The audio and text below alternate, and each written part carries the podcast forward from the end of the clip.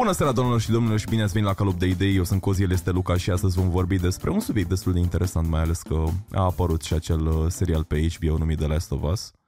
Uh, Luca s-a uitat la două episoade singure. Păi doar uh, atât a fost singurele publicate, publicate so far. exact, singurele publicate până acum și ne-am gândit că ar fi o idee destul de bună să dezbatem uh, su- uh, scenarii și poate subiectul uh, post-apocaliptic așa în sens, uh, în sens general.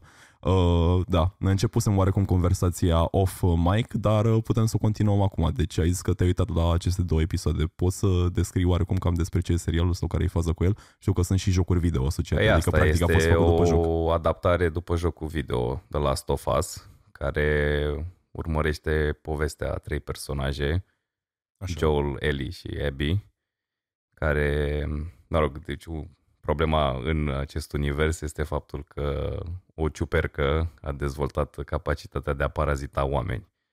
Ea neavând uh, o ciupercă parazitară, care în mod normal, în general, uh, acaparează furnici sau alte insecte de genul ăsta, le parazitează corpul și îi face pe ei să facă ce vrea ea, știi, ciuperca respectivă, adică le parazitează la nivel uh, neuronal. Da, cred că am văzut la un, doc- la un moment dat un documentar pe Animal Planet sau pe National Geographic ceva de genul fix cu scenariul de furnici, adică oarecum acele furnici, mai știu, deveneau infectate că da, intrau sunt în cumva contact. un zombie, exact. Da, exact. Și Deveneau infectate cu ciuperca respectivă și ciuperca respectivă punea controlul pe sistemul neuronal uh, al uh, furnicii respective și na, îi punea să facă ce vrea. Adică de principiu să infecteze alte furnici la rândul ei și, mă rog, să continue să mănânce că teoretic aia e o simbioză parazitară.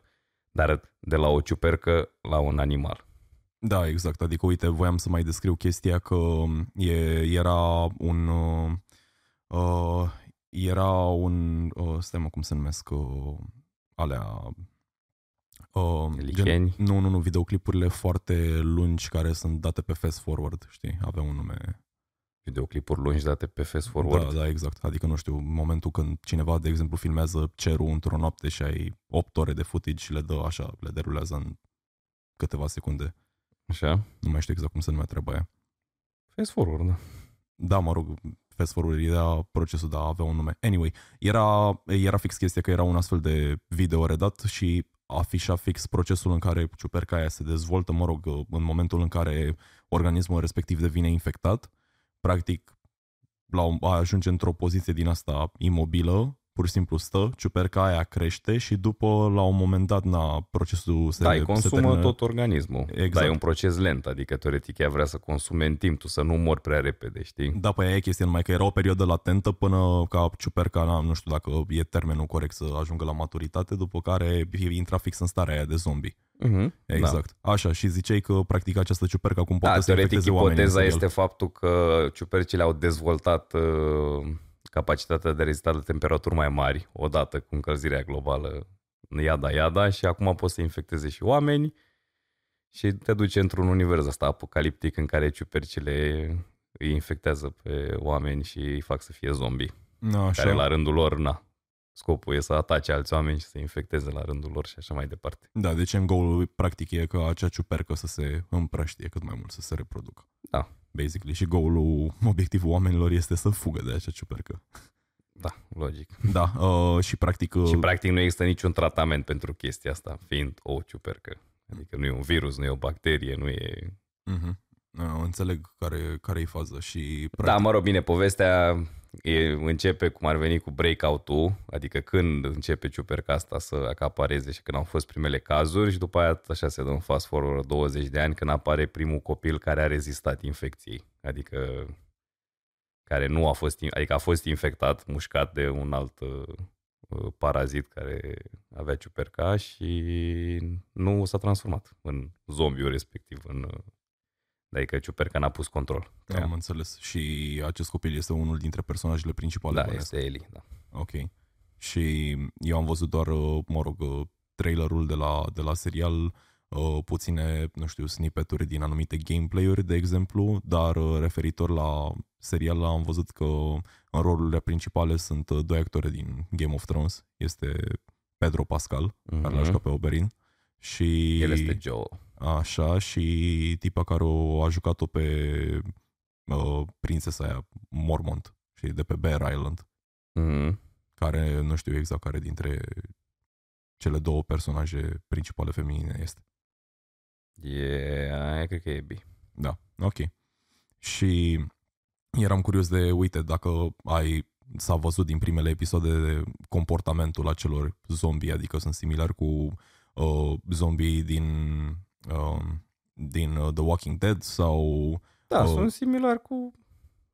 Zombiul clasic, Da, bănuiesc. cu zombiul clasic. Adică sunt uh, infectați, dorează în funcție de unde ai fost uh, mușcat, uh, nu știu, de la câteva ore până la o zi, două sau ceva în genul, până ajunge la maturitate și în momentul respectiv scopul tău în momentul ăla este să uh, să infectezi alți oameni. Adică Mhm. ei atacă alți oameni care sunt neinfectați. și Ca oare, orice alt zombie clasic. Corect. Și această infecție, să zic așa, o- le îmbunătățește oarecum abilitățile naturale pe care le au, adică sunt mai rapizi sau poate sunt mai lenți sau au, un, Nu. au anumite superputeri între A, ghilimele. nu, nu le, dar nu, nu, nu. Sunt așa, tot...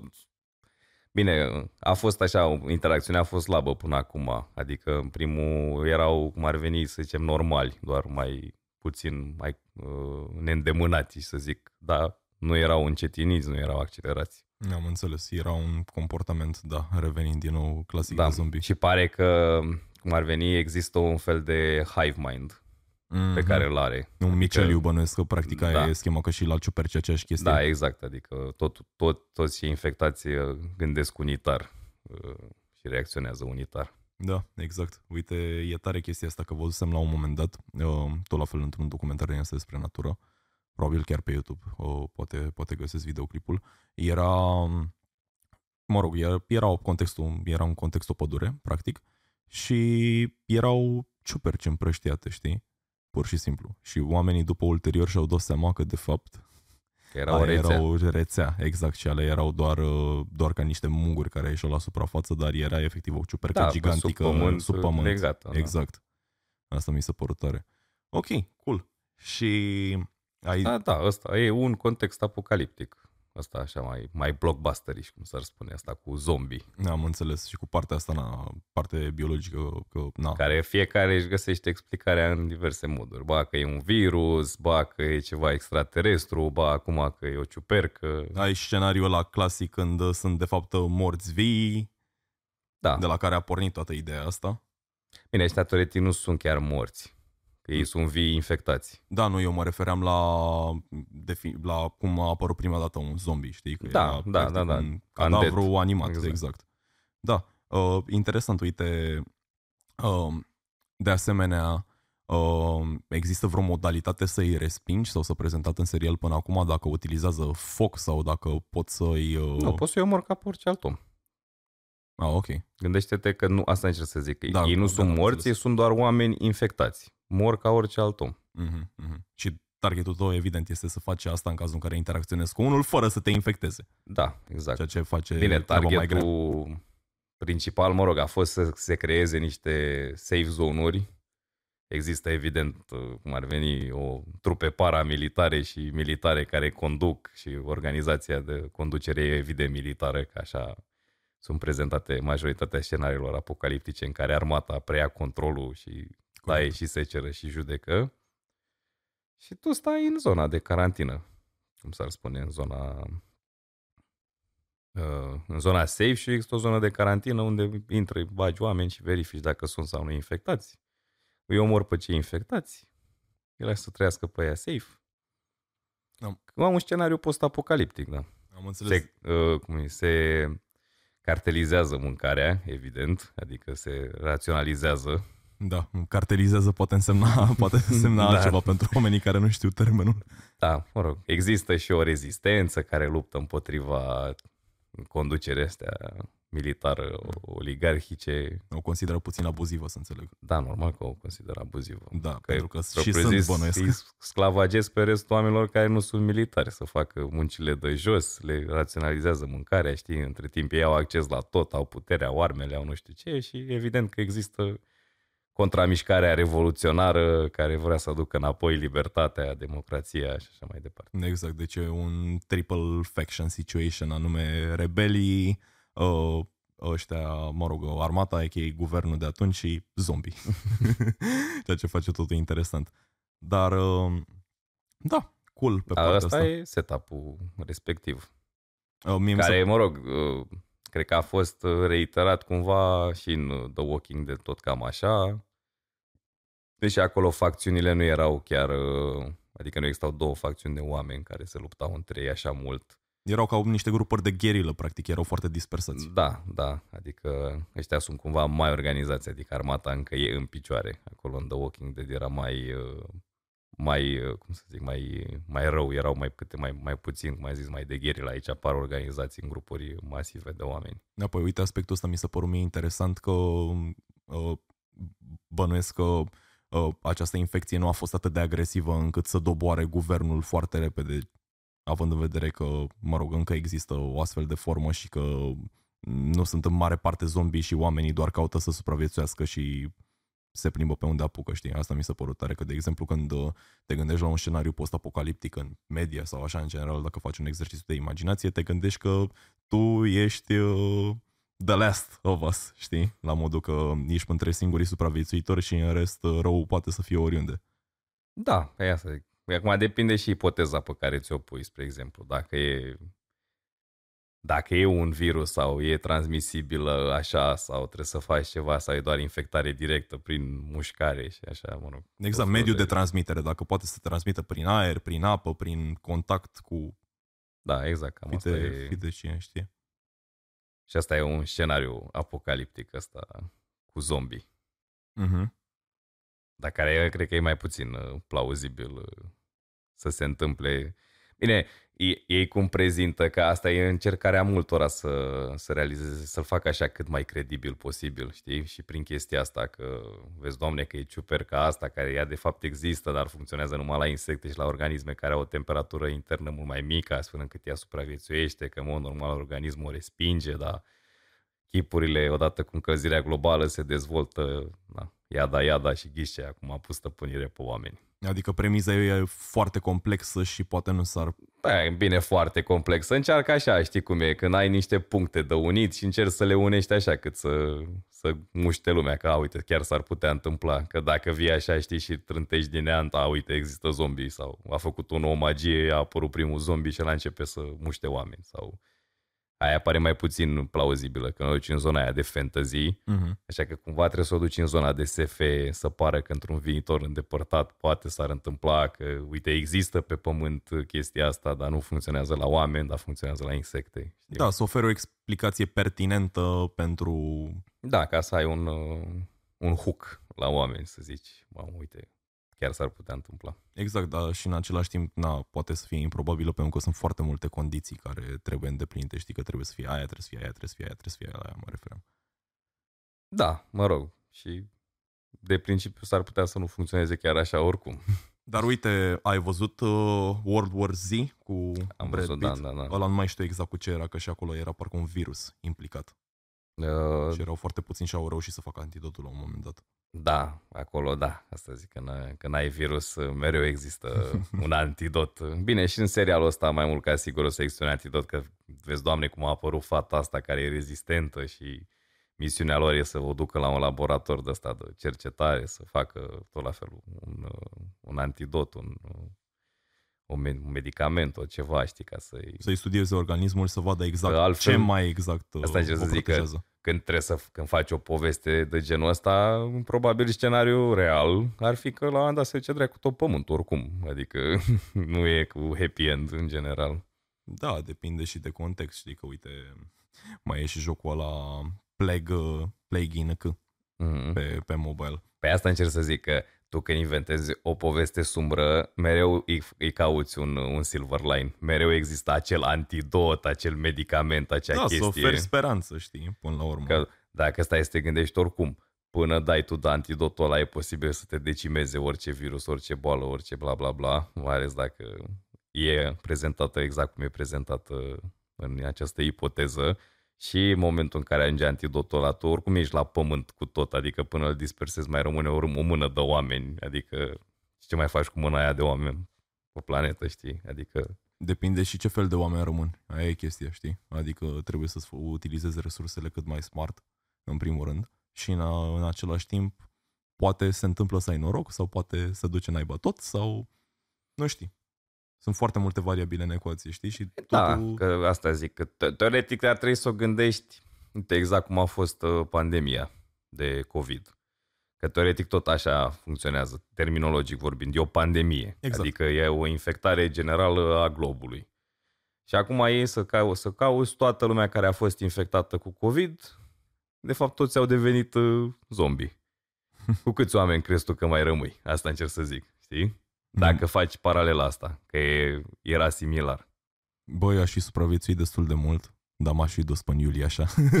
Că, Păi asta încerc am să zic, avut, adică uh, teoretic am ăsta e și până au găsit un vaccin, un antidot, uh, jumătate de planetă sigur se, se rădea. Nu, dar Și uite, mai departe, că na, asta era virus de sine stătător, aia, e, îl prindeai mureai, să zicem că asta era ipoteza. Da, aici teoretic ăia care au prins uh, virusul infectează la rândul lor și pe alții, adică activ se duc să-i atace și să infecteze, nu doar stau acasă și bolesc și mor acolo. Da, uite că îmi permiteam să, să fac paranteza asta legată de, de COVID, cum am luat. Deci, mie mi s-a părut incredibil că am...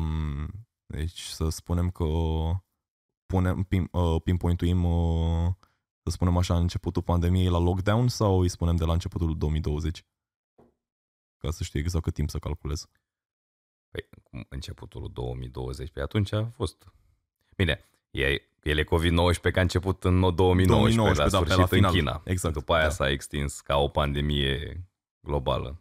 Care a fost atunci, da, în primăvară. Da, noi oricum în martie 2020 am intrat în, în lockdown. În lockdown, da. Da, exact. Păi, uite, uh, ar fi cam 2 ani jumate, să zic așa. Am evitat COVID-ul, nu știu cum, că când s-au ținut partiuri, am fost la partiuri, când a fost de călătorit, am călătorit, am fost și prin medii internaționale și așa, pe atunci prin perioada aia de început și s-a La întâmplat început, teoretic, fiind lockdown, nu aveai de unde să iei, că aia era și scopul, să stai în casă să nu iei.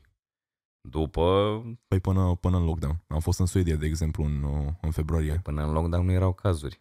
Băi, Asta încerc să zic. mai erau și uite, de exemplu, în unele Erau aeroporturi. puține, că, spre exemplu, la noi lockdown-ul s-a instituit când aveam, nu știu, 50 de cazuri, 100 de cazuri în România. La noi oricum adică a fost uh, destul de La noi a timpuriu. fost, da, preventiv și timpuriu, mă rog, un lucru bun pentru a evita dezastru medical care s-a întâmplat în uh, Italia și în Spania și așa mai departe. Până s-a Că dat... cu sisteme medicale mai bune, na, Da, au avut de furcă, dar după când s-a dat drumul de 1 mai, a trebuit, uh, a fost cam urât, dacă mai știi. Bă, a fost, dar am fost măcar puțin mai bine pregătiți, adică am mai achiziționat uh, una alta, știi, am mai pregătit liniile de tranșare pentru COVID și așa mai departe, adică Da, poți any- să zici că perioada aia, da, pe de altă parte, în perioada aia nu prea se infecta lume.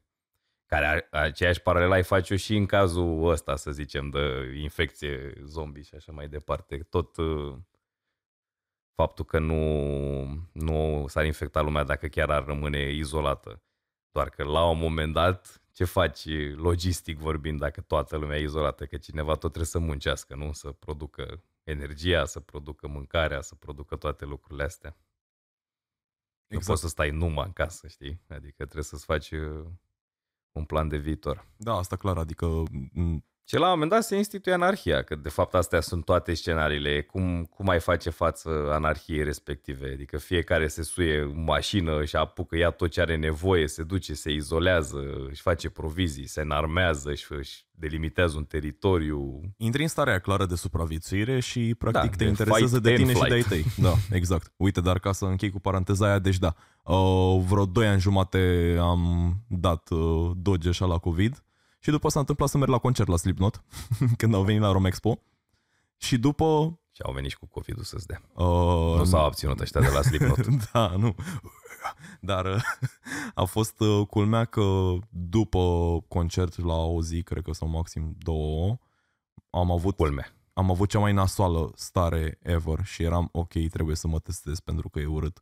La modul că mă durea absolut tot materie de mușchi, de cap, de știi cum e, mă doare cap cu toate alea, cu toate bălile, cu tot, știi? Adică era o stare uh, overall groaznică. Și, mă rog, m-am testat, am aflat că sunt pozitiv Și, na, noroc că îmi livra prietena mea la ușă în fiecare zi necesarul zilnic de... Da, aveai cine să-ți aducă o cană de apă, am înțeles. nu că apă aveam.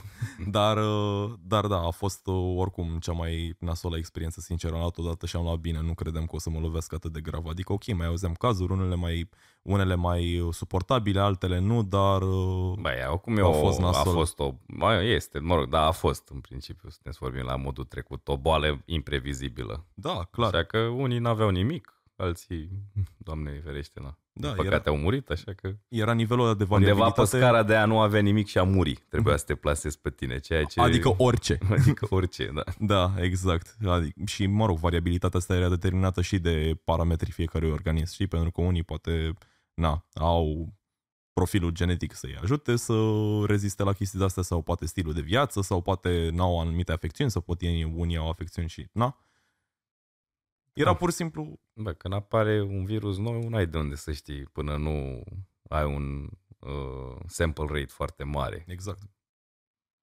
Dar uh, revenind la scenariile apocaliptice, ăsta putea să fie un scenariu apocaliptic. Adică virusul ăsta putea să fie mortal.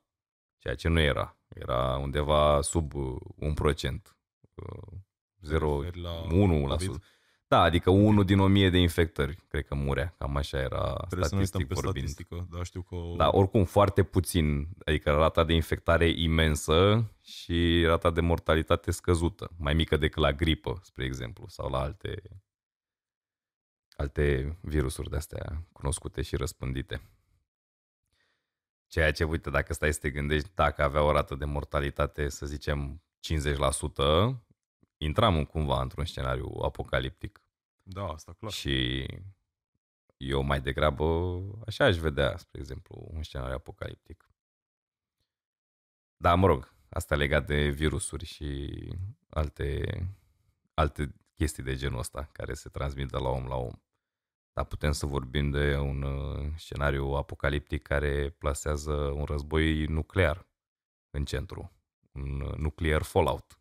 Uh, două secunde. Voiam să adaug că mă uitam pe statistică acum. Deci, uh, 1% a fost death rate. 670 da. de milioane de cazuri la nivel global, din care 6,82 milioane de decese. Deci 1%. Da. Adică... Acolo. Foarte puțin. Apocalipsa era departe, oricum a fost, uh, a fost urât, dar uh, e departe de un scenariu pe care îl discutăm noi în contextul ăsta. Da.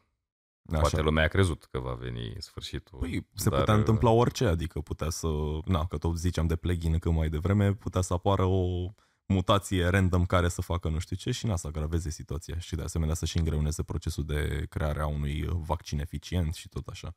Dar uh, ziceai de nuclear fallout. Da, Uite. Da, păi, că, da, astea sunt scenariile cu virusul. Ori efectiv e un virus care decimează și aia rămâi în puțin oameni, te rogi ca oamenii ăia, na, au scăpat de virus, că toată lumea care trebuia să moară au murit, erau ăia, ei, procentul rămas și ce fac după, știi? Exact. Care asta ține de organizarea oamenilor pe planetă.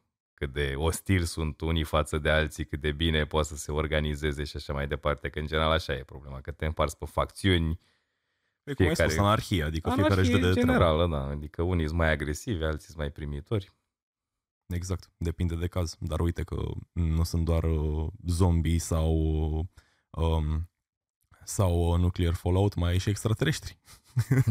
Dar asta poate o să o abordăm mai încolo. Dar uh, revenind la fază cu nuclear fallout, uite un joc interesant uh, uh, pe care l-am jucat și mă rog, m-am uitat și la diverse walkthrough-uri, se numește 60 Seconds.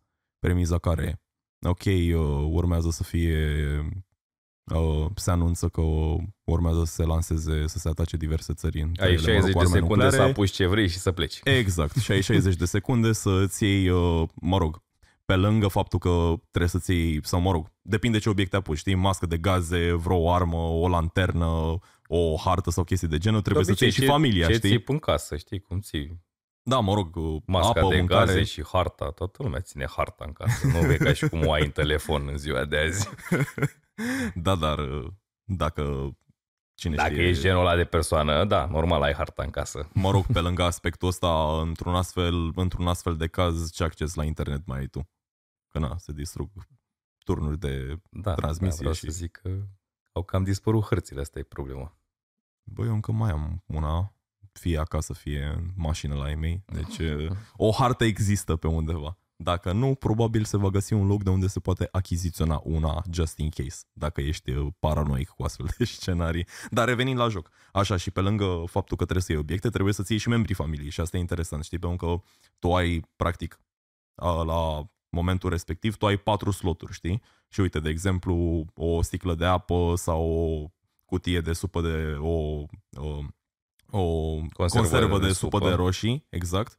Asta ocupă un slot, dar de exemplu, uite, membrii familiei în momentul în care îi cari și trebuie să-i arunci tu un bunker, nu știu de ce, dar așa e jocul, ocupă două sau trei sloturi, de exemplu, și îți îngreunează oarecum uh, da. procesul ăsta, că n-a trebuit oarecum să-și calculezi eficient uh, spațiul pe care îl ocupi la un moment dat, astfel încât transporti cât Jocul ăsta pare un exercițiu mental complet departe de realitatea existentă, întrucât bunker tu n-ai. da, ei aparent aveau și mă rog, uh, la final sari în bunker și, mă rog, poți să pierzi și jocul din prima că n-ai sărit în bunker la timp și bum. Așa. Și după aceea ce, mă rog, în cazul în care ajungi la bunker în timp util, închizi ușa de la bunker și după uh, scopul tău este să supraviețuiești cât mai mult în speranța că cineva te va descoperi și va fi da. ok. În cazul în care mai există guvern, stuff like that.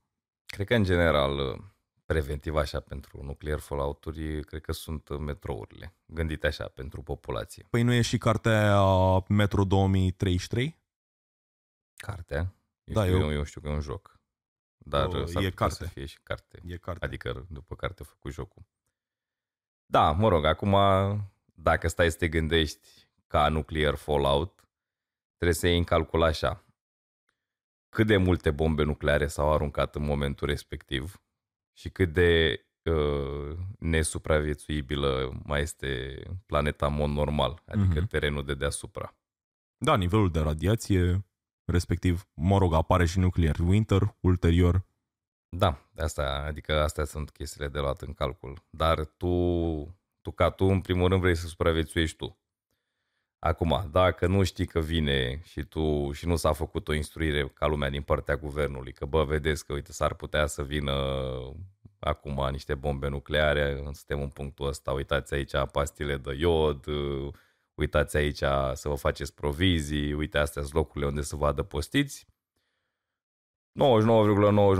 99,99% din șanse este ca tu să mori dracu. Că până apuci tu să cobori cu liftul la subsol, ești pământ de flori și nici la subsolul ăla al blocului probabil nu, nu e suficient cât să supraviețuiești. Uh-huh. Dar să zicem că s-ar institui uh, locurile respective, îți dai seama că trebuie să fie limitate. Adică tu poți să mergi pe principiu primul venit, primul servit, dar la un moment dat uh, buncărul ăla cu ele, metro, ce are o capacitate. Exact. Poți să faci tot la fel, poți să faci uh, ca o polistă de priorități care sunt oamenii care merită și trebuie salvați? În teorie, în caz ideal, toți oamenii merită salvați. În teorie, în caz ideal, da, da.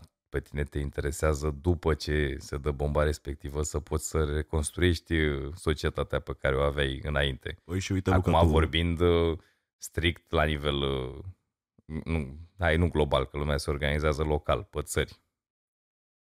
Păi și tu ce oameni ai prioritiza într-un astfel de scenariu? ce oameni aș prioritiza, da. păi cred că mi-aș face o listă de asta cu domenii critice. Nu? Da, Inginerii, da. doctorii, nu? De ce ai nevoie ca să poți să supraviețuiești? Păi și după cu cine mai bei și tu o bere? nu mai bei bere. nu mai există bere. Nu mai există bere. nu mai face nimeni bere. O bei doar dacă ți-o faci, dacă mai ai cu ce faci o bere radioactivă. Nu, dar înțelegi ce vreau să zic, că alea sunt pozițiile critice la care te gândești armată, mă rog, că asta e priori, o altă prioritate, că trebuie să poți să ripostezi, dar asta încerc să zic. Probabil că revine în felul următor, că o să fie lovite centrele urbane și urban vorbind trebuie să supraviețuiești cu oamenii respectivi, că s-ar putea în zonele rurale să nu ajungă radiațiile respective sau dacă ajung să, să fie mai locuibil. Da, pentru că nu sunt aproape neapărat de epicentru, mm, să zic da, așa. asta încerc să zic. Trebuie să te gândești cât de mult e bombardat, adică cu vorbim de cât, de o bombă nucleară pe kilometru pătrat, să zicem, peste tot așa, să zicem că s-ar pune ipoteza asta, că e bombardat tot pământul, la, ca, la Caterincă, așa, pur și simplu. Așa la nu am avut un buton roșu pe masă, am apăsat play să văd ce se întâmplă, nu? Da. și am văzut că nu e bine ce s-a întâmplat.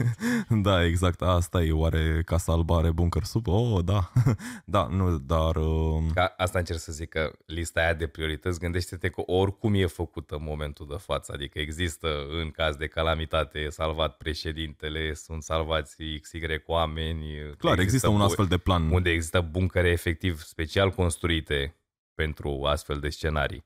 Dar mă refer, pentru populație trebuie să te gândești și la ea acolo. Că până faci tu listă de prioritate, oricum crapă ea. Adică important e să ajungă la buncările respective, pe care dacă tu nu le-ai construite, trebuie măcar să le improvizezi din metrou, din uh, zone de-astea subterane care pot fi, în primul rând, aerisite separat, că tu nu poți să lași uh, aerul de afară cu particule să intre înăuntru, trebuie să ai proviziile gata pregătite măcar pentru X luni de zile cu apă potabilă și așa mai departe. Da, Am văzut un astfel de buncăr în Berlin, e, când vizitezi Muzeul Berlinului, dacă nu mă înșel. Okay. Erau, erau foarte multe buncăre construite în, în Berlin și gândește că erau câte trei sau patru paturi suprapuse unul peste altul. Adică tu aveai, nu știu, 20 de centimetri până la 4 patul de sus, umplut în tavan, o hală întreagă numai așa de paturi. Holy shit. Adică gândește-te că viața într-un buncăr oricum e, e oribilă. Și, da, dar măcar e viață, știi? Da, măcar e viață, da. Dar uh, cam așa arată un scenariu de ăsta apocaliptic, genul Fallout. Uite. Și trebuie să supraviețuiești uh, chestii respective până când poți să ieși și după aia, ia, la fel, să reconstruiești. Unde, în funcție de caz, acum teoretic intervine o chestie militară, că în general militari militarește s-au construit uh, buncărele astea. Știi, și sistemele astea de supraviețuire. Deci, teoretic, trupe militare ai în continuare tu ca stat și de acolo trebuie să reconstruiești. Da, dacă mai ai ce, dacă mai ai unde, dacă e habitabilă zona. Da.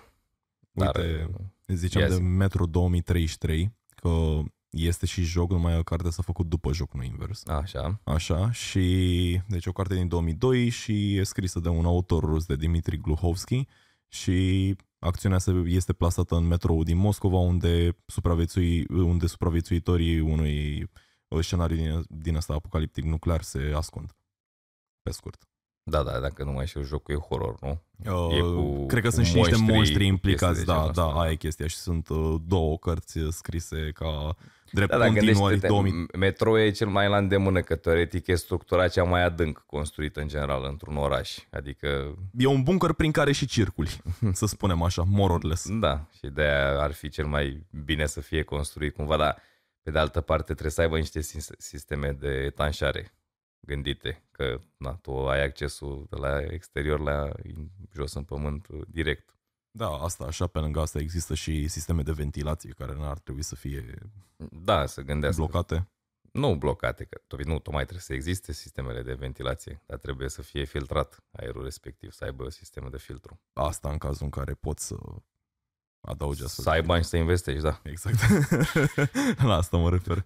Dacă poți, nu e o, nu e o chestie cozule, trebuie să vrei, nu să poți. Că de putut poți, există să filtrezi și sisteme de ventilație, că așa funcționează buncărele. Păi, adică... păi poți, să și, poți să și vrei, dar dacă n-ai cu ce. Despre asta e vorba. Da. De la noi chiar nu știu cât de, cât de bine e pregătită infrastructura pentru un dezastru nuclear, să zicem. Păi în cazul în care Cred Stai. că cel mai safe e să pleci.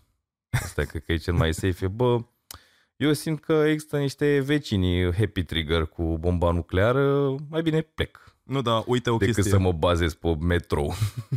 Că tot ai spus de, scenari- autorități. de scenariul ăsta române, să spunem că excludem plecarea, da? Mă gândesc așa, bă... Dar de ce să excludem plecarea? Păi pentru discuția curentă. A, După okay, extrapolăm așa, cu exclu, plecarea. Dar momentan plecarea. să spunem dacă nu ai putea să pleci, dacă ar trebui să rămâi aici. Uite, să spunem dacă trăiești în mediul rural, ai beciu. Acum, nu știu cât de rezistent e beciul ăla la unda de șoc care ar veni în cazul în care ești în raza de acțiune a bombei respective. Beciu e destul de rezistent. Că unda, dacă nu ești în epicentru, nu zguduie astfel de puternic uh, beciu. Adică nu, nu că nu zgude, nu, nu te lovește unda sub pământ, că unda traversează aerul. Da, corect. Adică Da, bine, în continuare, dacă ești în mediul rural, ce morții mă, să căutam o bombă aia acolo Da, la păi, tine la țară. la asta Ca mă încerc refer. să zic. În cazul- Problema ta de unde e aici, mediul urban, unde sunt uh, obiectele sta- strategice de lovit. În Nu- cazul în care ai nenorocul să te afli în raza ei de acțiune, știi? Nu știu. Da, nenorocul să te afli în raza ei de acțiune, da. Că Da, după... beciul te cam protejează. Dacă nu ești uh, aproape de epicentru, beciul e cam suficient să respingă unda de șoc. Și trebuie doar să te bați cu radiația. Ulterior. Da. Care, mă rog, dacă ești destul de departe, s-ar putea să nu fie atât de mare radiația. Uite, În continuare, e vorba de proximitatea ta față de bomba față de respectivă. bomba respectivă sau de bombele în cazul în care ar fi mai multe, exact. Da. Dar uite, să facem o mică paralelă cu scenariul Cernobâl, da? Uite, de exemplu, eu știu că au fost administrate, mă rog, au fost distribuite și administrate pastile de iod uh, populației la momentul acela, Da. deși suntem pretty far, nu știu exact la ce distanță e Cernobâl față de București, de exemplu. Sunt câteva mii de kilometri, nu știu exact cât. Mm, câteva mii, nu știu câte pot să numeri, vreo două, cred, nu știu dacă pot să numeri atât de mult. Cam așa. Deci, Dar uh, nu s-au dat, at- adică, s-a, uh, uh, cum să zic, uh, s-au bazat foarte mult pe zona de nord atunci. S-au dat și aici, evident, dar uh, în nord era mai mult problema. da, exact că era la graniță. Da, era aia, n-aveai voie să mănânci chestii care, adică trebuiau spălate, orice mâncai, nu puteai să mănânci nimic fără să speli, că na, exista riscul să fie radioactiv, Exact. s-a întors pământul, știi, s-a... Da. Bine, eu cred că, gen, uh, lumea, cum ar veni, demonizează foarte mult uh, radiația asta. Știi? Adică are impresia că, mamă, radiația aia, nu știu, o vezi așa ca nu știu, o undă verde care... Dar nu e chiar așa, că tu ești lovit zilnic de, de radiație. Important e cantitatea de radiație pe care tu o primești în momentul respectiv. Și în ce interval de timp. Și, da, exact, și în ce interval de timp. Uh, pentru că, că de-aia se dau pastile de iod pentru tiroidă, că tiroida e cea mai ușor afectată de radiații radiație, respective, exact. da. În rest, d- dacă pe tine te-a prins o cantitate decentă de radiații și ai la pastile de iod, e ca și cum ai avea niște arsuri, în general, știi? Dar Da, vorbesc păi- de o cantitate decentă de radiații. Definește cantitate decentă. Mă rog, da, am înțeles ce vrei să zici, dar uite... Ca la cuptorul de microunde. Ca și cum ți-ai, nu știu, te-ai intrat la microunde 10 secunde. Da, asta e antrenament pentru apocalipsă nucleară. O să-mi comand și eu de undeva de la un anumit producător un cuptor cu, micro, cu microunde așa Da, nu life antrenament, size. nu antrenament, că nu-ți trebuie antrenament. Nu, nu faci rezistență așa. Păi, bă, day by day by day că la venin, știi? nu, glumesc, dar oamenii oricum demonizează partea asta cu radiația pentru că unul la mână au fost văzute efectele bombelor nucleare de la Hiroshima slash Nagasaki din al doilea război mondial și în toate pozele alea foarte horror, să le spun așa, au băgat unul frica în oameni. Și pe lângă chestia asta mai e Da, și... da, pentru că erau acolo, direct. Păi da, numai că oamenii nu, poate nu neapărat să gândesc că, bă, uite, dacă sunt mai departe, poate nu o să fie așa nașpa. O- Se induce starea aia de frică, știi? Și pe lângă asta și cum poate au fost uh, descrise în diverse media, știi? În filme sau în seriale sau în desene animate sau chestii de genul, știi? În orice formă de media. Da. Cred că frica cea mai mare care ar trebui sau pe care oamenii ar avea o legată, să zicem că nu sunt uh, în epicentru unde clar dispari, adică ești Vanish. Așa. Și problema dispare. e că radiația respectivă poate să fie suficientă cât să rupă niște legături în ADN și asta îți cauzează cancer și na, vei muri ulterior din cauza chestii astea, că În chinuri. ai mutații. Da, mă rog, în chinuri, în chinurile respective ale cancerului, adică Care tot chinuri sunt. tot chinuri sunt, evident, dar măcar nu mori din prima. Adică cântărești, cântărești și tu variantele. Da, măcar nu te pulverizează. Da, asta e acum, asta e strict legat de chestia asta, că, uh, cum îi zice, radiația respectivă să fie suficientă. De asta zic că trebuie folosite multe bombe și așa ca să rămână persistent radiația respectivă. Da, uite, zicea, ziceam de, mă rog, te oprisem eu cu scenariul de plecat. Uite, din punctul meu de vedere, dacă e să pleci, pleci cât mai departe de civilizație posibil. Da, nu, adică ce, îți dai seama, cele mai safe locuri o să fie undeva, în munți, în, adică unde, unde te gândești că e cel mai puțin probabil să pice bomba. Sau în insule, pe vreundeva. În insule pe undeva. Asta în cazul în care există șanse foarte mici să se scufunde. la un moment dat. Pe n-au, mă, că dacă sunt insule, nu, se scufundă așa, adică dacă, dacă pică bomba. Da, dar depinde dacă, na, în momentul în care ai un astfel de scenariu apocaliptic, dacă există șanse, de exemplu, să fie unii tâmpiți, să le dea în zone glaciare, prin acea degajare foarte mare de energie, să, să topească o bună parte și să se inunde da, bă, da, mergi, mergi pe o insulă care e insulă ca lumea, nu mergi pe, un, pe, un, petec, pe un petec de pământ care are la 3 metri deasupra nivelului mării, ca te, in, te inundă o mare, îți trebuie... Mergi pe o insulă ca se... lumea, cu plajă, cu vulcan, cu... Da, exact, să ai și tu puțină înălțime în insula aia. Păi nu mă, bine, asta, asta e scenariul ăla, în continuare, paranoico-ideal, eu mă refer așa, dacă suspicionez că s-ar putea în perioada următoare apropiată să pice o bombă, asta încerc să zic. Pleci undeva unde în continuare ești cumva legat de civilizație, că trebuie niște cumpărături, niște alea, alea trebuie să poate poți să-ți faci jobul de acolo Africa. sau să schimbi jobul. Africa. Nu Africa, mă. În România, dar altundeva. Asta Mergem în refer. Congo. Mergem în Congo, stăm în junglă. să vezi și mișto o să fie. Ești nebun? Da. Da, vezi că în continuare scenariul e că bomba pică peste tot, nu doar aici. Dacă îmi bombardează jungla, mai iau de ei. Da, da, asta e uh, un scenariu. Alt scenariu, adică de ăsta post-apocaliptic. Care, bine, e momentul T0, să-l numim așa, în care pică toate bombele. De acolo trebuie să vezi cum se construiește scenariul respectiv apocaliptic na, dacă pică toată bom- toate bombele, rahat, oamenii care sunt în, în uh, mă rog, ascunși în buncăre sau undeva sub pământ, să spunem că ar Sau departe de undele de șoc sau munți. Sau, da, exact. Adică oamenii care nu au fost afectați. Ar supraviețui impactului, dar după ar fi afectați foarte clar de radiațiile care apar, de nuclear winter care urmează Știi că practic toate, toate noxele alea ajung în atmosferă, să e blocat soarele și după aceea se instituie o astfel de stare. Uh-huh. Și nu mai crește nimic, totul oricum e toxic, tu ai resurse limitate. Cum a fost uh, descrisă la cel mai negru an în istorie. Așa. Anul 1076 sau mai ținte care dintre ele.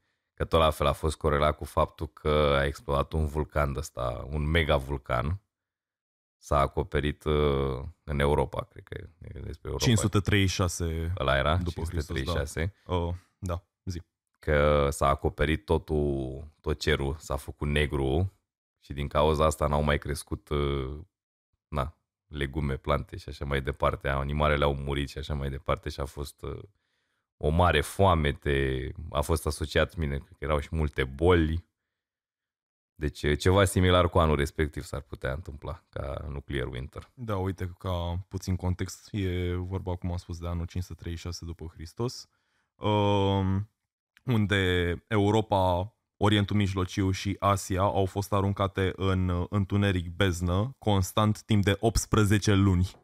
Da, da, un da. an jumate. Temperaturile în vară au ajuns la 1, între 1,5 și 2,5 grade Celsius, făcând astfel ca recolta să nu mai existe și milioane de oameni să E normal, dacă un, de un an jumate nu mai poți să mai produci mâncare, da. nu e evident. Tu îți dai seama, e, e ireal, efectiv. Păi da, da, așa ar fi și în cazul unui nuclear winter, că se dispersează la un moment dat. N-are cum să fie constant. Exact, uite, Știi? sunt curios de durata, mă rog, mă rog, durata medie. E vorba și de scenariu, clar, dar sunt curios oare cât s-au gândit oamenii care ar dura un nuclear winter. Da, asta mă gândesc că... Eu mă gândesc că acolo, știi, măcar undeva într-o zonă de asta strategică, măcar a puterilor nucleare, au luat și în calcul, știi? Adică au început să-și facă și ei niște scenarii. Bă, uite, ce s-ar întâmpla dacă, nu știu, să zicem, uh, Rusia dă cu bomba, după aia dăm noi două, după aia dau șapte, după aia le dăm toți pe toate. Cum ar arăta planeta în momentul respectiv, știi? Adică cât de nebun să fii, știi? Gen, cum ar veni să vorbească ei cu ei între ei. Da. Adică măcar să zică, bă, uite, le dăm pe toate, clar nu e bine, dar măcar am supraviețuit, știi? Versus bă, dacă le dăm pe toate, nu mai există nimeni, nu știu, doar furnicile mai, sau gânda, gândacii de bucătărie care erau ea rezistenți la, la nuclear fallout. Uite, am căutat acum. Era, mm. mă rog, sunt foarte multe ipoteze care sunt enumerate clar, pentru că nu ne-am întâlnit cu un astfel de scenariu până acum. Evident, asta eu zic că sunt simulări. Nu, da, sunt foarte multe ipoteze și simulări. Concrete. Exact. Și uh, se presupune că acei, mă rog, conform, conform uneia dintre ipoteze, acei aerosoli se vor curăța între ghilimele în cam între 1 și 3 ani. Între 1 și 3 ani. Da. Aia nu e suficient. Provizii 3 ani poți să-ți faci lejer într-un bunker. Exact. Dar uh, mai, de exemplu, mai era menționat o, o altă situație în care temperaturile uh, la suprafața Pământului ar rămâne reduse pentru o perioadă de cam până la 25 de ani. Dar nu au spus cu cât. Reduse asta încerc să zic. Reduse ca în filmul Snowpiercer, adică totul e înghețat sau... Nu cred că înghețat. Probabil cu câteva grade față de baseline. Adică Așa îmi imaginez și eu. Că, bine, nu mai ai căldura directă a soarelui, că e blocată de norul ăla de particule, dar planeta tot cumva se încălzește cât de cât. Uite, adică... mai, era, mai era ipoteza următoare că în urma unui nuclear winter poate să intervină un nuclear summer, știi? Pentru că odată ce mă rog, ai aerosolii respectiv care blochează atmosfera, mă rog, care ajung în atmosferă, blochează radiația solară și ai nuclear winter-ul, numai că după ce se curăță ăștia concomitent cu Uh, Stratul de ozon. Uh, era Sau și o ipoteză legată de ozon, dar nu mă referam la ea. Nu, practic, odată ce se curăță ăștia, na, revine, revine radiația solară la nivel terestru, numai că din pricina faptului că s-au strâns, fo- s-a strâns foarte mult dioxid de carbon și alte gaze de genul, uh, se poate produce un efect de seră, uh-huh. care să fie fix reversul, știi? N-am înțeles. Adică fix inversul. Exact. Okay. Dar ulterior unui nuclear winter. Da, eu mă gândeam uh, uh, fix invers ca o, cum zice, o, o dispariție completă, să zicem, sau o reducere masivă, dar a stratului de ozon. Și a după faptul că nu te doare fix în pix de radiația nucleară, că nu mai ai ce face ca ai radiație solară constantă. Nu mai poți să mai ieși afară, propriu zis, decât noaptea. Dacă nu mă înșel, cred că a fost un film și de genul ăsta, sau un scenariu de genul ăsta. Cu ce, cu Nuclear Summer sau cu Nuclear Winter? Nu, cu dispariția stratului de ozon. Că stratul de ozon te, apă de, te apără de, rația, de radiația solară. Și odată cu dispariția lui, okay. dacă n-ai avea stratul de ozon, tu nu mai poți să ieși afară ziua. Da, că te clar. rupe soarele, te distruge. Exact. Poți să ieși afară doar noaptea, dar nu te rupe doar pe tine, rupe orice, știi? Adică îți devine planeta nelocuibilă. Uite, ziceai de, de partea cu ozonul. E, cum am spus, e și ipoteza asta. Ozone depletion se numește. Mm-hmm. Și practic e următoarea chestie. În urma detonărilor bombelor nucleare uh, se eliberează cantități foarte mari de uh, oxizi de azot. Și oxizii ăștia de azot, odată ce ajung în stratosferă, sunt capabili să descompună molecula de ozon. Da, ceea ce se întâmplă și acum, că oxizi de azot uh, producem și noi în, în cantități industriale. Da, mai e și aici uh, menționat da, de gaura în stratul de ozon. Da, se pot întâmpla multe chestii, toate Bine, nasoale. stratul de ozon se găurește într-o parte și se regenerează în altă în parte. altă parte. Exact. Adică nu e teoretic o problemă atât de mare dacă nu am Daniel așa ca, ca surdul. în clopote, da. Adică... Deci poate, poate ar face față, să zicem, unui nuclear fallout tot așa, nu ai date, n-ai de unde să știi. Da, Dar exact. dat fiind că el se regenerează, dacă nu îl distrugi pe tot, poate, poate. Ieși afară doar noaptea, așa că buvnițele de noapte o să se bucure, că viața normală o să fie noaptea, nu o să mai fie ziua. Sunt atâtea scenarii posibile încât I don't fucking know. Pur și simplu. Bun, deci am luat uh, scenariul virusilor și al uh, zombiurilor. Așa, și scenariul cu arme nucleare în staff, dar scenariu nuclear. Mai am, așa. o mică, mai am o mică teorie până mai sărim la un alt scenariu. Voiam să zic fix de, de treaba asta, că mi se părea tare. Oare dacă se detonează foarte multe arme, uh, bombe nucleare, da? Forța aia de impact e capabilă să deraieze oarecum planeta? În sens de rotație, în sens de orbită, chestii de genul? Mm, nu cred. Cred că trebuie o coordonare de asta foarte puternică să poți să deraiezi planeta. Adică ar fi trebuie mai o, nasoală. o forță... Păi, e gata, papa, la revedere. E gata. Oricum suntem Gata, toți mă, aici. închidem podcastul și plecăm, nu e? da, exact. Dar nu, eu ziceam... uh, Stai că mi-ai furat gândul cu asta, cu detonare masivă. Uh, Deci eram, eram tot, la, tot la nucleare, vorbeam. Păi despre asta vorbeam, voiai tu să treci la un alt uh, scenariu posibil.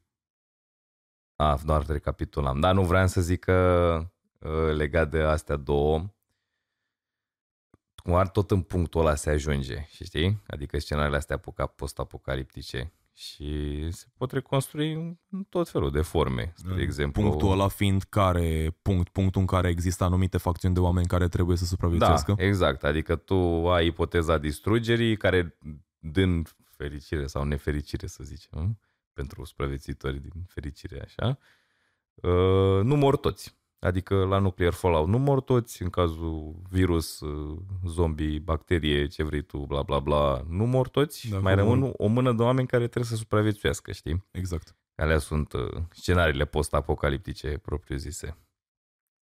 Și vreau să zic că scenariile astea pot ajunge, adică se poate ajunge acolo și fără nuclear fallout virus și așa, adică se poate ajunge și prin uh, o anarhizare de asta generală a populației din uh, faptul că, nu știu, gen suntem prea mulți, să zicem, o suprapopulare, Așa. nu știu, încălzirea globală ne distruge pe toți și nu mai avem ce mânca, spre exemplu, și ce bea. Adică trebuie raționalizat la modul, nu știu, noi ajungem să fim 10 miliarde, spre exemplu, și nu mai avem resurse decât uh, pentru un miliard in a lifespan. Și ce faci în momentul ăla? Știi, le termin pe toate și în 20 de ani nu mai e nimic? Sau începem și ne cam dăm în cap unul altuia. Da, da, o să... Apuci cuțitul ăla din bucătărie și începi și îl arunci în oameni. E, e, cam, Că eu vreau să beau apă, de ce să bei tu apă, știi? E cam extrem scenariul ăsta totuși, adică... A, da, scuză-mă, da, nuclear fallout și virusul care te face zombie, nu, alea nu sunt scenarii, alea sunt scenarii plauzibile, da, scenariu extrem că rămânem fără resurse și începem și ne dăm în cap, cam extrem, mă, Luca. Nu, dar eu mă refer la faptul că există oricum o scădere a natalității, cel puțin la noi în țară. Da, de-aia am ajuns să fim o miliarde. Mă rog, am ajuns 8 miliarde, dar eu mă refer cel puțin, uite, dacă se întâmplă la nivel global, na, țară cu țară, să scadă rata natalității, ceea ce oarecum poate fi targetat, știi, ca fiind o opțiune, cum era și politica aia în China, de exemplu, că, bă, aveți voie doar cât un copil per familie Nu mai sau există. trebuie, nu mai există? Au scos-o, da. Au scăzut natalitatea și au scos-o. Acum am înțeles de ce ajungem, am ajuns 8 miliarde în retra cuvintele, scuze. Da. Dar nu, nu din cauza lor. E, Mă rog, nu, nu, știi din, că e nu strict- strict din e cauza lor, strict zic că e principiul un al, factor. al dublării, știi? Adică când sunt 100 de milioane de oameni, când uh, se împreunează numărul respectiv, există un număr X de copii pe care poți să-l naști versus la 8 miliarde și tot așa. Chiar dacă natalitatea scade, există un număr mai mare de oameni care nasc copii. Chiar dacă mai puțin copii se nasc. Speranța Înțelegi? de viață oricum e mai mare. și speranța de viață oricum e mai mare. Adică, da, bine, am înțeles că previziunile oricum, uh, previziunile astea macroeconomice și macrosociale, mă previzionează că se va uh, atinge o limită în jur a 12-13 miliarde. Că ba, e o barieră pe care nu prea ai cum să o spargi și de acolo ori va scădea, ori va rămâne cam în platou respectiv. Da, oricum sunt... Adică nu o să existe cum ar veni în, în condițiile astea în care trăim în momentul de față, luate în calcul, nu o să existe să spargi bariera de 12-13 miliarde de oameni. Și nu prea s-ar pune problema că nu ai cum să hrănești 12-13 miliarde de oameni, adică strict alimentar Nu. în condițiile în care sunt acum. Asta am zis cu ipoteza asta post-apocaliptică de care vorbeam, era faptul că tot uh, batem planeta, nu ne pasă de ea și la un moment dat uh, planeta o să răspundă și nu o să mai avem suficientă apă potabilă și mâncare și așa mai departe. Și noi tot uh, numeroși suntem. Ziceai de, de predicțiile astea legate de populația globală, da, mă rog, sunt diverse scenarii oricum, în funcție de, să spunem așa, de cât de agresivă ar fi această creștere și uh, nu văd aici unde ar fi platoul, dar uh, Pe undeva pe la 10-11 miliarde, văd. Ar fi, 12, undeva un 13. pla- ar fi undeva un platou cam în jurul anului 2100. Da, pe asta. Teoretic. Da, asta nici zic, calculele astea cu 12-13 miliarde sunt făcute în condițiile actuale. De, adică macroeconomic și macrosocial Mhm. mm. vorbind. Nu poți să iei în calcul sau nu au putut să ia în calcul diverse schimbări de astea masive, spre exemplu. Adică să găsești, spre exemplu, un super combustibil, să găsești uh, o super formă de a face energie și o super baterie pentru a o stoca, uh, un super aliment, știi? Adică totul se raportează la ce avem noi, nu la descoperiri ulterioare, care ar putea să dea un boost Sau care ar putea să tragă înapoi anumite chestii. sau care ar putea să tragă înapoi, dar dacă tragă înapoi, scade, dar mă refer, chepul ăla e dat strict de chestia asta. Da, de Că n-are contextul cum. curent, clar, că De sunt contextul previziuni curent. realizate conform parametrilor existenți în situația de față. Nici de cum la chestii ulterioare, pentru că, na, se poate întâmpla orice, știi? Da, e clar că populația va crește în continuare, că doar de la 7 la 8 cât au trecut 10 ani, ceva în genul, adică, Cred că relativ puțin oricum. adică un miliard în plus în 10 ani, e- it's a little uh, E time. puțin crazy așa. De asta zic. Dacă mai faci încă unul, teoretic, sub 10 ani și tot așa, de asta zic. Exact. 2033, 9 miliarde, 2043, 10 miliarde. Dar uh, că tot ai spus de 2033, da, 2033, 9 miliarde de oameni, uh, apocalipsă nucleară, metrou, monștri, sună interesant. Dar uite, referitor că tot Am mai auzit eu și de 2012, stai liniștit. Da, mă rog, am văzut și filmul, dar era interesant de tsunamiul așa, știi, decima tot. Da, uite, mai uite, că tot vorbea asta, zic că am dat aia. Dezastre naturale, practic. Post-apocaliptice by oameni, post-apocaliptice by nature. Uh, mai există post-apocaliptice by oameni, mă gândeam la chestia asta, e scenariul din Terminator. Mhm. A, vorbim de singularity. Mm, Da, exact. Moment, th- that time when AI Da, da, achieves consciousness. Da, asta încerc să zic, că la, e, e de oameni, dar nu e direct de oameni. Mă refer la restul oamenii cumva și l-au dorit. Asta încerc să zic. Mhm. Adică bomba ei au dat-o uh, Bine, aia la virus tot la fel, să zicem că dacă ar exista scenariul la cel mai extremist, ar fi tot așa uh, by nature. Păi da, Na, mă, e bofule, natura da, care se răzvrătește. Bofule, da, Elon Musk ăsta și cu toate astea și ei au creat uh, chat GPT și toate AI-urile astea și... adică, na, nu pot spune că oamenii nu și-au Da. dorit uh, AI-ul, Păi nu și-au, știi? nu, nu, și-au dorit aia, da, nu și-au dorit uh, distrugerea populației. Tu l-ai creat? Tu să te speli cu el pe cap. da, exact. Băi, domnule mușchi, du-te, spală-te cu el pe cap. Bă, Elon, lasă-ne cu... Așa imaginez că e o mamaie la țară. Așa. E, spală-te, bă, cu AI-ul ăsta al tău pe cap, mă. Vezi că mă duc la vacă, stai, stai așa, lasă-mă cu AI-ul tău. Eu mă spăl cu oțet, dă mere, bă, nu cu AI pe cap. Să, să bagi o de-asta. Domne, eu când voiam să vorbesc cu lumea, ieșeam la poartă, băieți, ăștia vorbește cu calculatorul acum. Asta face, adică asta ar spune și în ziua de azi, ok, nu? nu trebuie să mai aștepte AI-ul. Dar da, nu, e, e și la un, un scenariu foarte plauzibil. Cel al uh, singularity-ului. Da, dar care AI-ul să preia controlul într-o formă sau alta și să ușor, ușor să decimeze populația. e și prezentat în media destul de agresiv, adică dacă luăm, din nou cum am spus, seria Terminator ca fiind uh, un, uh, Punct de un referință. punct de referință, da, exact, un scenariu ideal, mă rog, ideal în sens de prezentare, ai văzut că sunt toți roboții, au legiuni, țac, pac, rup tot. De Da, exemplu. Și bine. mai există acea formă de rezistență cu Sarah Connor și, mă rog, Păi, fisul și tot așa. normal, ca să faci ceva epic, trebuie să ai. Trebuie să ai military opresiv, rezistența și inamicul, AI-ul. Exact. Și, mă rog, James Cameron ca regizor. Da. Sau, mă rog, orice altcineva. Michael Bay.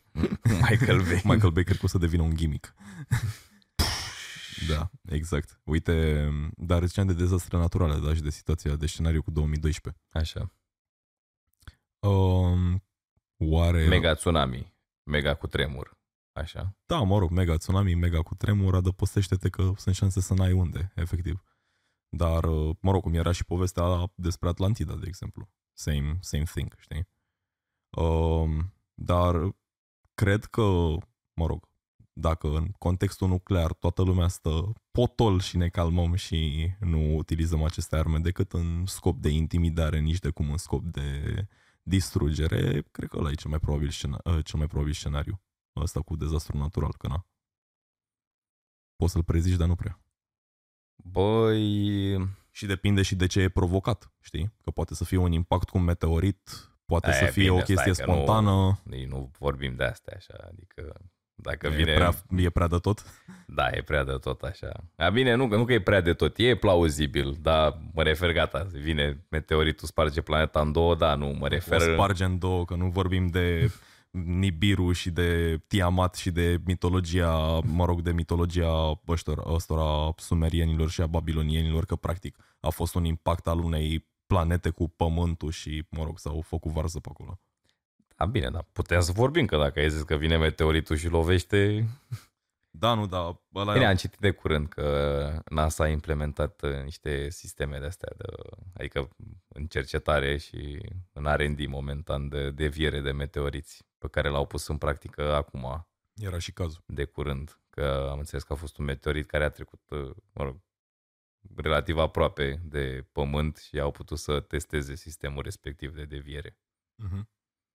La care eu mă gândeam că, bă, la cum se joacă băieții ăștia așa cu, cu soarta că ăla nu lovea pământul, știi? Și ar fi, ia să cum ar fi să-l devieze băieții? Te gândești la butterfly effect? Da, da, da, și nu, da, gen să-l devieze prost, nu la butterfly effect, la direct effect, adică să-l devieze și în loc să-l devieze și mai mult, să-l, să-l trimită către, către pământ. Da, Da. da, nu, am înțeles că a fost uh, succesful uh, modificarea de, nu știu, 0, 2 grade, ceva, că i-au dat, știi, gen Am înțeles, oricum deviere. ceva infim, doar așa să...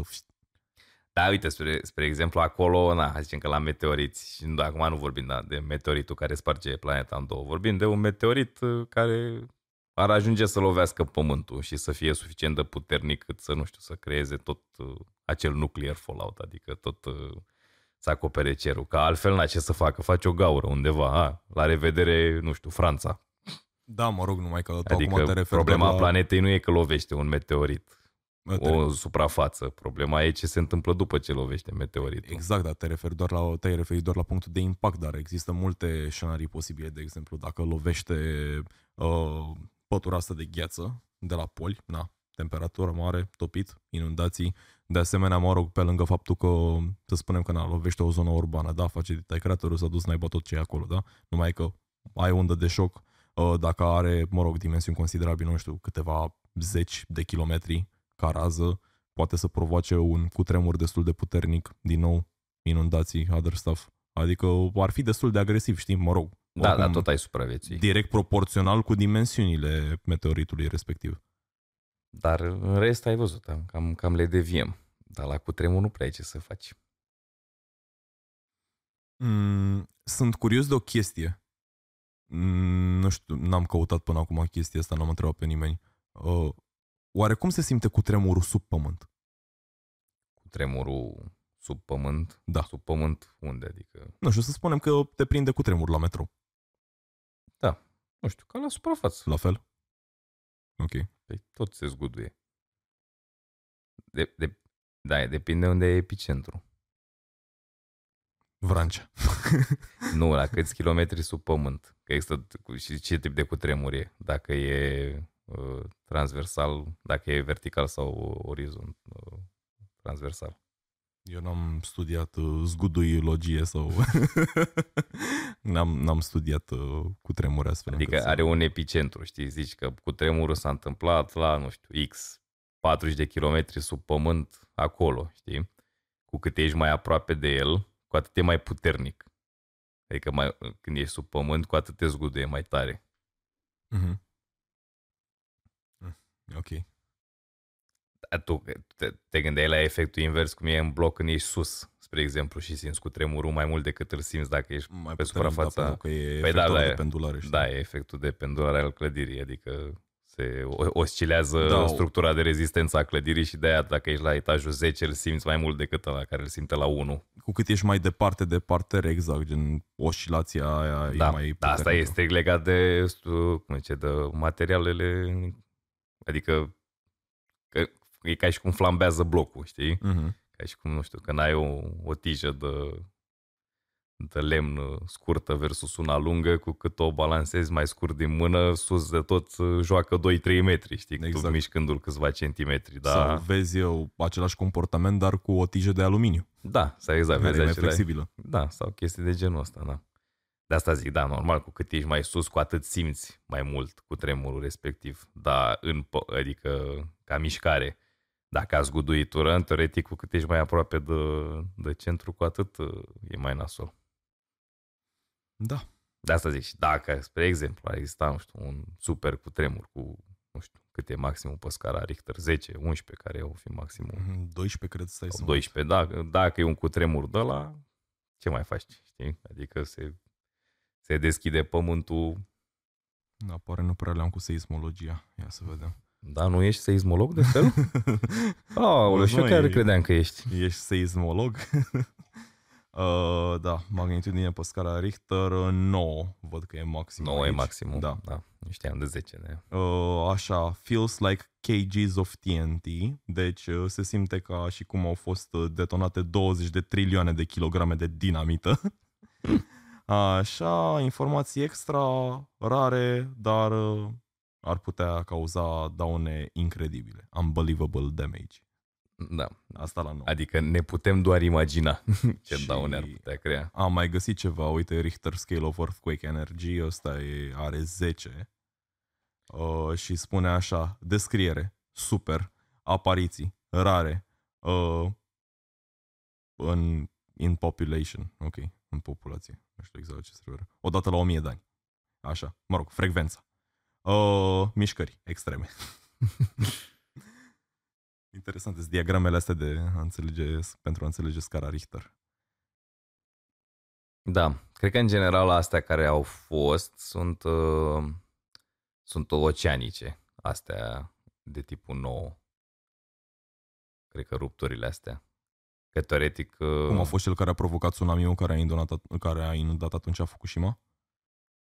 uh, Da, exact. Ok. Cum a fost uh, cu tremurul ăla, dar nu cred că a fost atât de mare oricum.